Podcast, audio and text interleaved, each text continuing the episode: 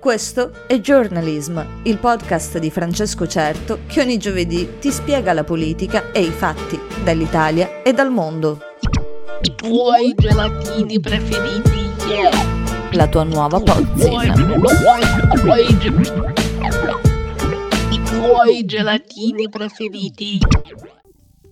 Come finirà il conflitto in Ucraina non è possibile saperlo. Tutti quelli che provano a entrare nella testa di Putin lo fanno dalla parte sbagliata. Lo dice la storia dell'uomo, lo dice la storia di questi ultimi eventi. Con una mano mediava e con l'altra ordinava l'invasione. Putin però non è a capo della Russia in maniera così totalitaria come si crede o narra. Forse adesso l'esecutività del potere nelle sue mani è straripata, andando incontro a un eccesso che non potrà più essere controllato tramite mediazione o diplomazia.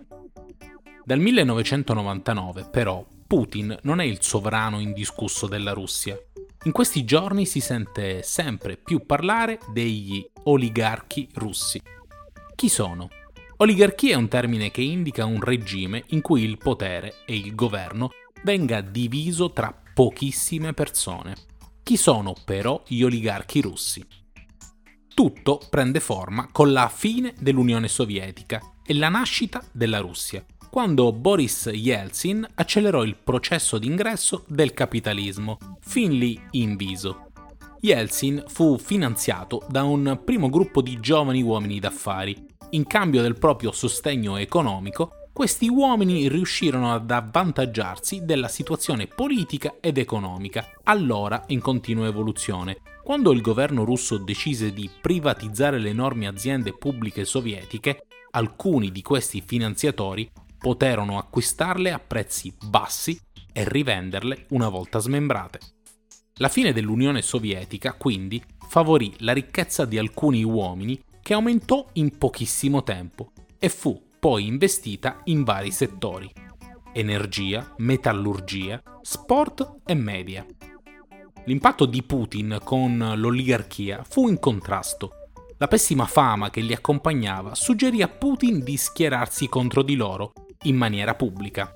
Presto, però, capì che per eh, portare avanti il suo modello di Russia non poteva rinunciare a quella parte di ricchezza finanziaria.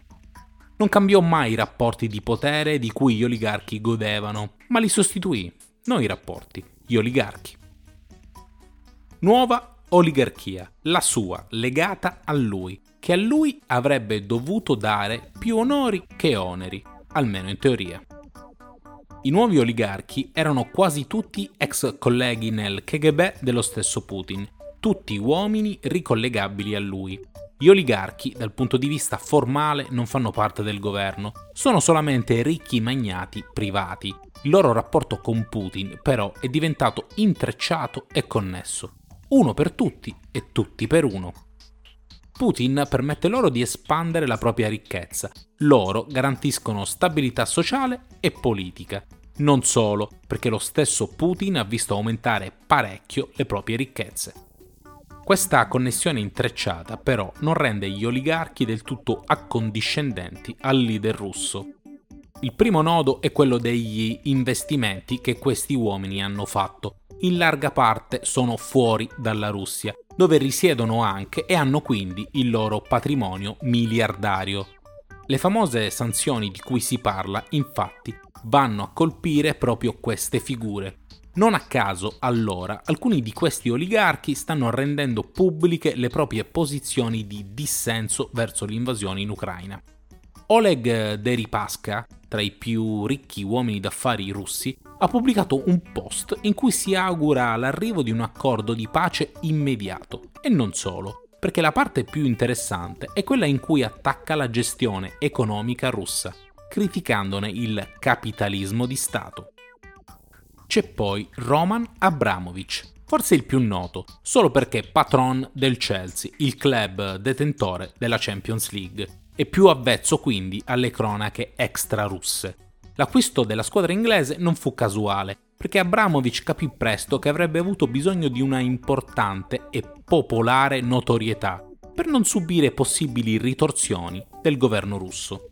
La figlia di Abramovic è stata la prima a esprimersi contro Putin in maniera pubblica. Lo stesso Roman, poi, si dice abbia partecipato in prima persona agli incontri tra le delegazioni russe e ucraine in Bielorussia.